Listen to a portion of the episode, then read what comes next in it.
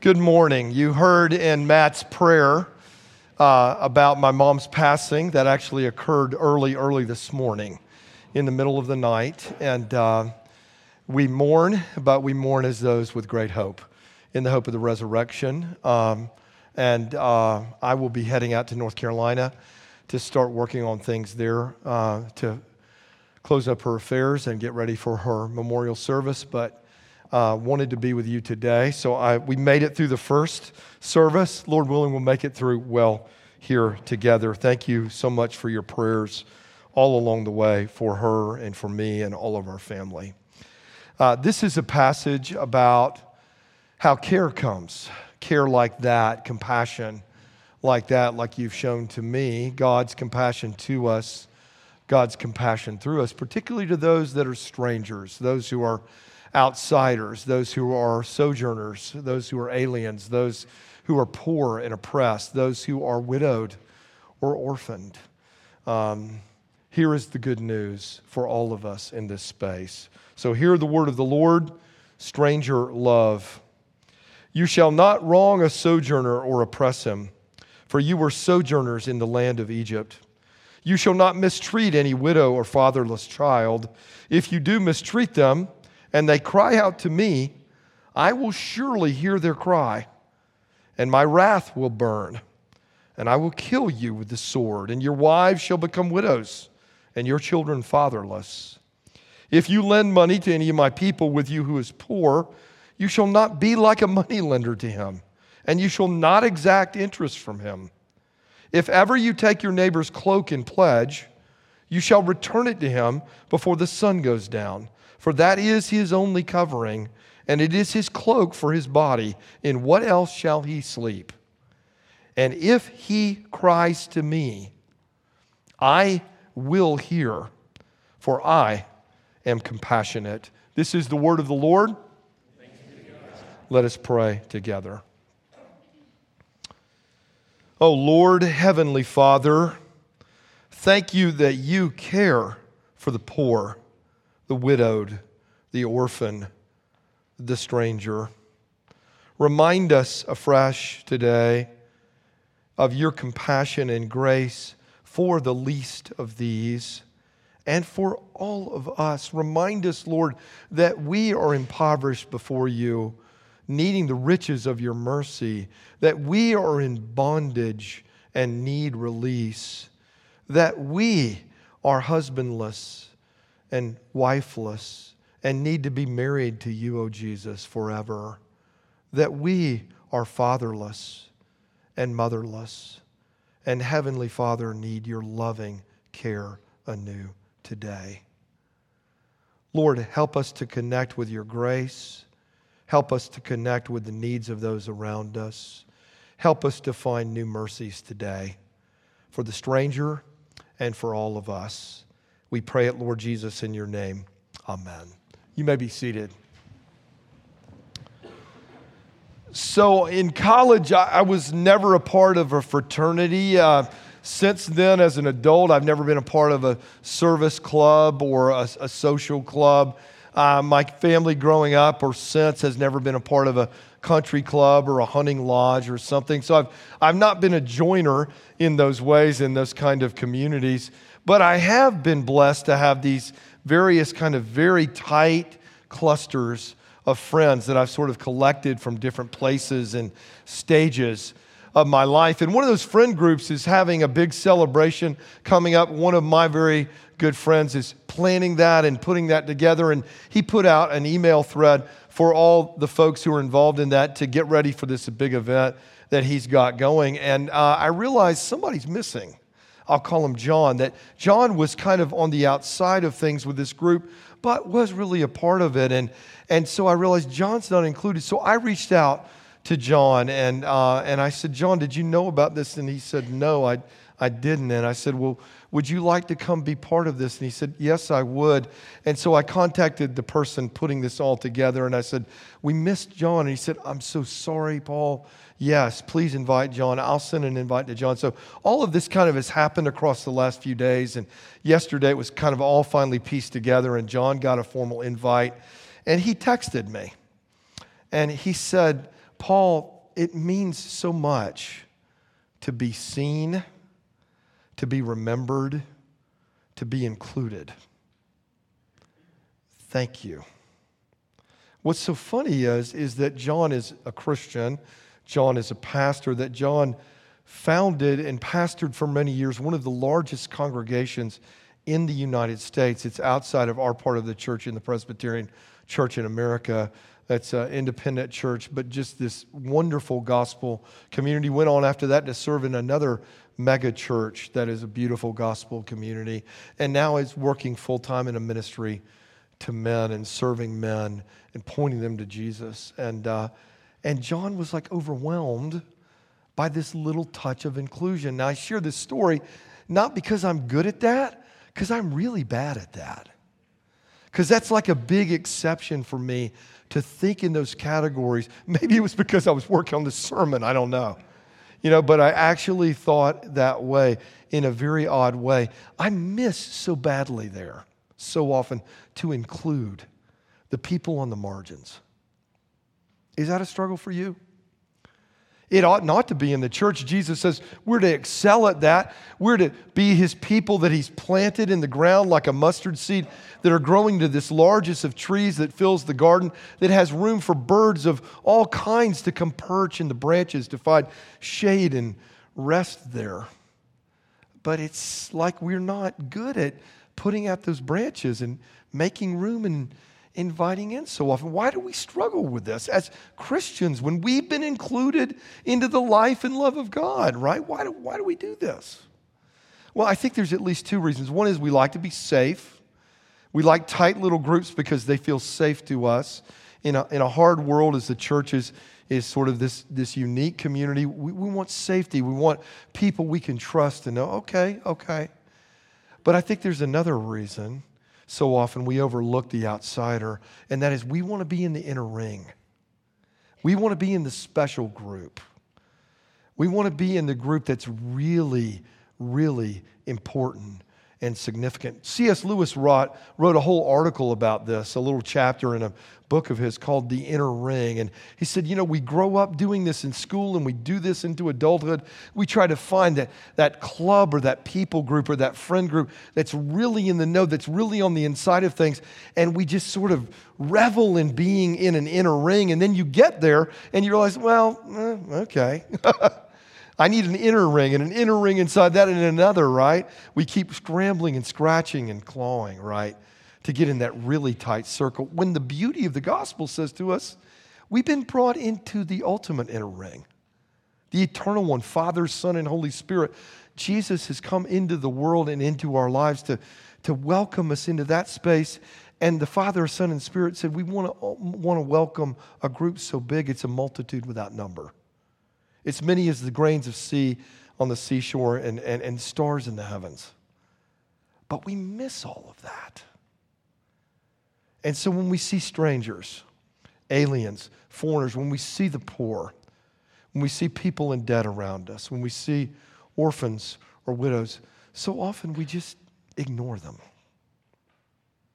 Or we step across them, like the rich man does with Lazarus out on his doorstep every day in Jesus' parable. Or sometimes we even step on top of them to get to where we want to go, with whom we want to be with. We struggle with this. We struggle with stranger love. The problem is it's a bigger problem than we ever admit in a lot of ways, right? It's a big deal here. Did you hear the warning inside this passage? Did you hear it? Let me read it to you again, just so that it's fresh for us. Verse 22 and following. You shall not mistreat any widow or fatherless child. If you do mistreat them, and they cry out to me, I will surely hear their cry, and my wrath will burn, and I will kill you with the sword. And your wives shall become widows, and your children fatherless. Wow, that's strong. Our confession of faith, the Westminster Confession of Faith, part of the standards of our part of the church, says that true faith responds to the different textures and tones of Scripture in different ways. When we're hearing promises, we're to believe them and cling to them. When we hear commands, we're to seek the grace to follow them. But when we hear threats and warnings, we're to tremble before them. Need to do some trembling here today. This is a heavy, heavy threat here. You say, well, Paul, that's Old Testament stuff. Okay. What did God say about Sodom and Gomorrah when he destroyed them? Not that he rained fire down from heaven, that he burned against them because of their sexual immorality. He does not say that. All the story there in Genesis does highlight that point. What the prophets tell us, Ezekiel says, that God rained fire down, that God judged Sodom and Gomorrah chiefly because they had an excess of food and they were abundantly prideful and they did not share their excess with the poor and needy around them. And thus they did an abomination before me. More Old Testament, yeah. How about the new? What does James say? True religion is this, to keep yourself unstained from the world and to care for orphans and widows. What does Jesus say in his teaching on the sheep and the goats near the end of his public ministry recorded in Matthew's gospel? That when I come back, when I sit on my glorious throne, there will be people on my right. There'll be sheep who will have given cups of cold water in my name, and clothed the naked, and fed the hungry, and visited the prisoner, and cared for the sick. And they say, Lord, when did we see you in those places? And he said, when you've done it unto the least of these, you've done it as truly unto me. It was actually me you did these things for ultimately, and two. Then there's the goats on the other side, and they say, well, Lord, when did we not see you in those places? When did we not care or clothe? He said, when you failed to do it unto the least of these, you failed to do it unto me. And his teaching ends with saying, and these will be cast into the outer darkness, into the place of destruction. You can't magic this warning away. It's real, and it's hard, and we need to tremble before it. But that's where the surprise, the beginnings of good news of God's grace comes to us in that lowest of points down there, right? The surprise is that God says, I am compassionate. Do you hear the way the passage ends? Even if you neglect them, I will hear the cry of these people, and I am compassionate. The Father promises compassion to those on the margins and to all of us. There's direct grace offered to those on the margins, and there's indirect grace offered to all of us. Let's unpack that a little bit. I am compassionate. If you're someone living on the margins, if you're an outsider, if you're in poverty, if you're in great debt, if you're someone who constantly gets overlooked and ignored and stepped around or stepped over, hear the Lord saying, I will hear your cry. Just like I heard the cries of my people in bondage in Egypt, I will hear your cry and I will deliver you. How's that going to come? That can come from a renewed and repentant church like ours, one that's being saturated with the gospel of grace. I think Redeemer at 21 years has not been faithless in this area. I think actually Redeemer has been beautifully faithful as a whole in this area. I was going to breakfast yesterday. What a long day and interesting day yesterday was. Fran's grandmothering in Alabama. I'm kind of here by myself. I did some exercise in the morning and went to get some breakfast, and I'm sitting at the counter, and a new member of Redeemer came up to me, and we began talking and just sharing some about life together. And he just volunteered, not knowing we were going to talk about any of this, as someone new to San Antonio, new to the United States, how much this church has welcomed him and loved him and cared for him and served him, and that he continually gives thanks for a caring church for an outsider. So praise God for that. This happens when Chrissy Fitch and others go to the bus station during the week and serve those newly coming in to our part of the world. This happens when Bernard Hildebrand and John Fitch and Victor Martinez and so many of you go down to Reynosa with Isaiah 55 and serve people on the margins there, offering medical care and love in Jesus' name. This happens when you open your homes, as many of you do, to functionally, organically, or structurally and formally foster children who need a home, who need a place, and welcome them into your family's life. This happens when we make thousands and thousands of boxes of blessing each year and send them out as touches, as cups of cold water and little taste for the hungry. It happens when people like Ed go to the prison and serve and love men there. It's happening. And that is beautiful, and that is how God moves and extends grace. But if you're someone on the margins and you say, well, I'm still getting overlooked, or I know people in my world that are getting overlooked and not touched, it can happen even as God works beyond his people in his church, when he even has to work beyond us or even counter to us, right? Think about how, the Lord came and just swooped down like his own eagle's wings to deliver those widows in Elijah and Elisha's day when no one was caring for them and their families, when they were foreigners even to the people of Israel. And God delivered these women and their children. Think about how God did it for Rahab and for Ruth, and folded these women into the story of the life of his people. It happens. God will hear your cry in that space. Let's talk about the indirect grace offered here. The amazing surprise that God's compassion can come to us even if we're failing to love the stranger, failing to love the poor, the weak, the widow, the orphan. You can read a passage like this and say, okay, how much do I have to do to escape judgment? How much do I have to do to make God's anger not burn against me? How much do I have to do to make sure that God's sword doesn't come after me? How many children do I welcome in? How much money do I give to a ministry to abandoned women or abused women? How much do I have to give? How much do I have to go serve to immigrants and welcome? How much? And you just are headed down the wrong path with that.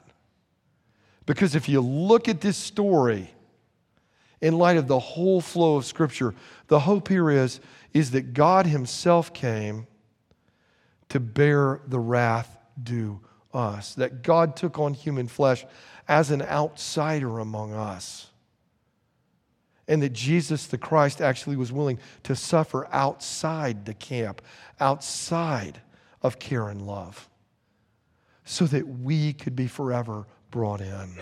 Our hope is that judgment is paid for us and that God will renew us, that God will cause us to become compassionate people more and more, that we have faith in the work of Christ for us, and faith that says, Lord, give me a repentant life. Help me to start caring about what you care about. You lean toward the poor and the needy and the broken and the orphan. Lord, help me to lean there too. Please, Lord, give me new mercies today in this way. Now, the good news flows through us and to us when we get in touch with those mercies to all of us, and when we start saying, my stories are fully connected with the stories of the people on the margins. Did you hear Chrissy in her analogy? The goal in this kind of space is not to have a soup kitchen mindset where you're up on a podium or behind the railing and you're leaning down and handing something really good to someone in need. Rather, it's to be on the same ground, sharing food that together you have been given before the Lord. When we realize our stories are their stories, then grace really flows. So I got word about 2:30 last night that my mom had passed away. And Fran's gone. Fran's grandmothering in Alabama. And I quickly made some flight reservations for tomorrow and talked to my daughter in North Carolina and, you know, got some beginnings of plans and said, I'm going to try to go back to sleep and I want to be at church tomorrow and I want to be with Christ's people tomorrow. I want to be with my family tomorrow. But what I realized lying in that bed at 3 in the morning was, I'm an orphan now. You know, I'm 61 and I'm married and I have a beautiful family and I have lots of friends like you in my life, but I'm an orphan now. And what God wants us to do is not just when those life circumstances hit, to connect that way with those on the margins, but to realize all the time, did you hear it here in this passage? Why should you care about the stranger? Because you were strangers in Egypt, and I cared for you. It just rings from out Scripture to end to end. You were in bondage, and I freed you. You were in prison, and I opened the prison doors and took the chains off. You were impoverished, and I gave you the riches of my mercy. You were spouseless. You were without husband or wife. And I now marry myself to you in love. You were fatherless and motherless. And I am your heavenly Father, adopting you. And I will treat you as the greatest of mothers, with a mother's love as your heavenly Father. See, that's when the grace really begins to flow to us and through us, when we see our need. I love what another Moses said, 4th century Christian, Moses the Black, an African Christian who was involved in all kinds of deviancies and was a bandit, literally, and gets radically converted and goes and lives in a monastery. And he said, you know what? You know how you defeat the devil? You can't defeat him by fasting because he never eats. You can't defeat him by laboring long because he never sleeps. But you can defeat him together with your Lord Jesus when you are humble because he has no humility at all. And humility is God's path for grace to flow to us and through us. Compassion runs. It runs like a river through us when we're realizing our stories are their stories. Tim Keller preached that, you know, the famous pastor, preacher, writer that died within the last year. Just he preached one of the best sermons I've ever heard him preach at a conference we did on mercy within our part of the church. And it was old. I used to have it burned on a CD, and I'd put it in my car whenever I drove, when cars had, you know, CD players in them. And he talked about how his family went on a vacation one time. It took so much to get their children, and he and Kathy out of New York, and they began driving into the countryside in Pennsylvania, and they stopped at a McDonald's on day one, and he goes in, I'm going to go to the food and get the counter, you guys go to the restrooms, and I got the order here, and he said, I managed to get in the longest line at McDonald's, and it didn't move at all, and I saw at the end of it was a cashier that clearly looked like she had come from another part of the world, and her English was very broken, and she, you know, was having a hard time even making change. And he said, I stood at the back, and my teeth just ground. I can't believe this. And then he said, oh, I remember I read this morning from Exodus 22. I should have pity on the outsider. Okay, Lord, forgive me. Help me to have pity. But then he said, I realized the whole context of that story is inside of God's amazing compassion for us. And Tim, you're just like her. You're just like her, having to learn a new language in the gospel. You're just like her, having to learn how to do life and in a sense, transact life in the grace of the gospel, and you're an outsider, Tim, without the mercies of God. And he said, by the time I got to the counter, I wanted to hug her and embrace her because the gospel had touched me in a new way. Well, where does all that leave us? It leaves us in the hope is that grace is running to us and through us, that compassion is renewing our lives, that as outsiders are folded in, they become a part of this multiplying grace of God's kingdom. They become ambassadors of this compassion and wonder. And that's really who my mom was. My mom was really an outsider in her own family. She was the middle child of three daughters of a Baptist pastor in the Depression era in rural South Carolina. They were all people that were really happy and fun. Her father, and she would, my mom would always say to me, Paul, you're just like my dad. And half the time that would be a compliment, and half the time that would be not a compliment. Of scatterbrainedness and kind of, you're a mess. She thought she had to kind of plan the family's patterns and structure when she was kind of in her, preteens. So she always felt like an outsider inside of her own family, but God's grace touched into her. She was never the favorite one. She was never, her sisters were always called the beautiful one, she said, and she wasn't ever called that. But she knew God's favor. She didn't have that bubbly personality. She was stoic and gruff, but she knew God's grace and God's favor. So my mother was the first person in Polk County, Florida in the 1960s when waves of people were coming from Cuba to Central Florida and other parts of the world to start the first ESL for the public in Polk County, Florida. And then as she's teaching ESL, she realizes there's another great need inside of this. We need a citizenship class. So she starts the first citizenship class in Polk County, Florida in the 1960s. My mom was an outsider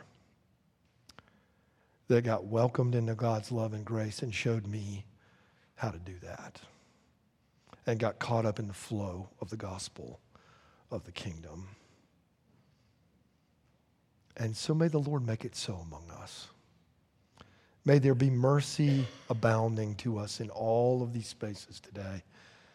And may we know the great mercy of the Lord that renews us in his love. Let's pray together. Thank you, O Lord, for this time. Thank you that your mercies really are new each morning and your faithfulness is great. Thank you that you have shown mercy to strangers like us.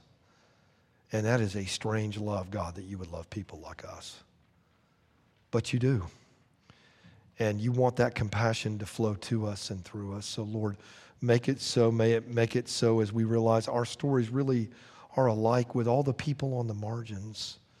We are just like them in every way, not just circumstantially, but holistically and spiritually before you, O Lord. So, Lord, touch us with this grace. Thank you for forgiving us the judgment due us. Thank you for giving us new life in you, Jesus. I pray for any here today that this is new to, that feel like they're still outside of all of this, that this would be a moment to hear, to tremble at these warnings and cling to these promises and come in and find life, find mercy, find compassion. We pray it all, Jesus, in your name. Amen.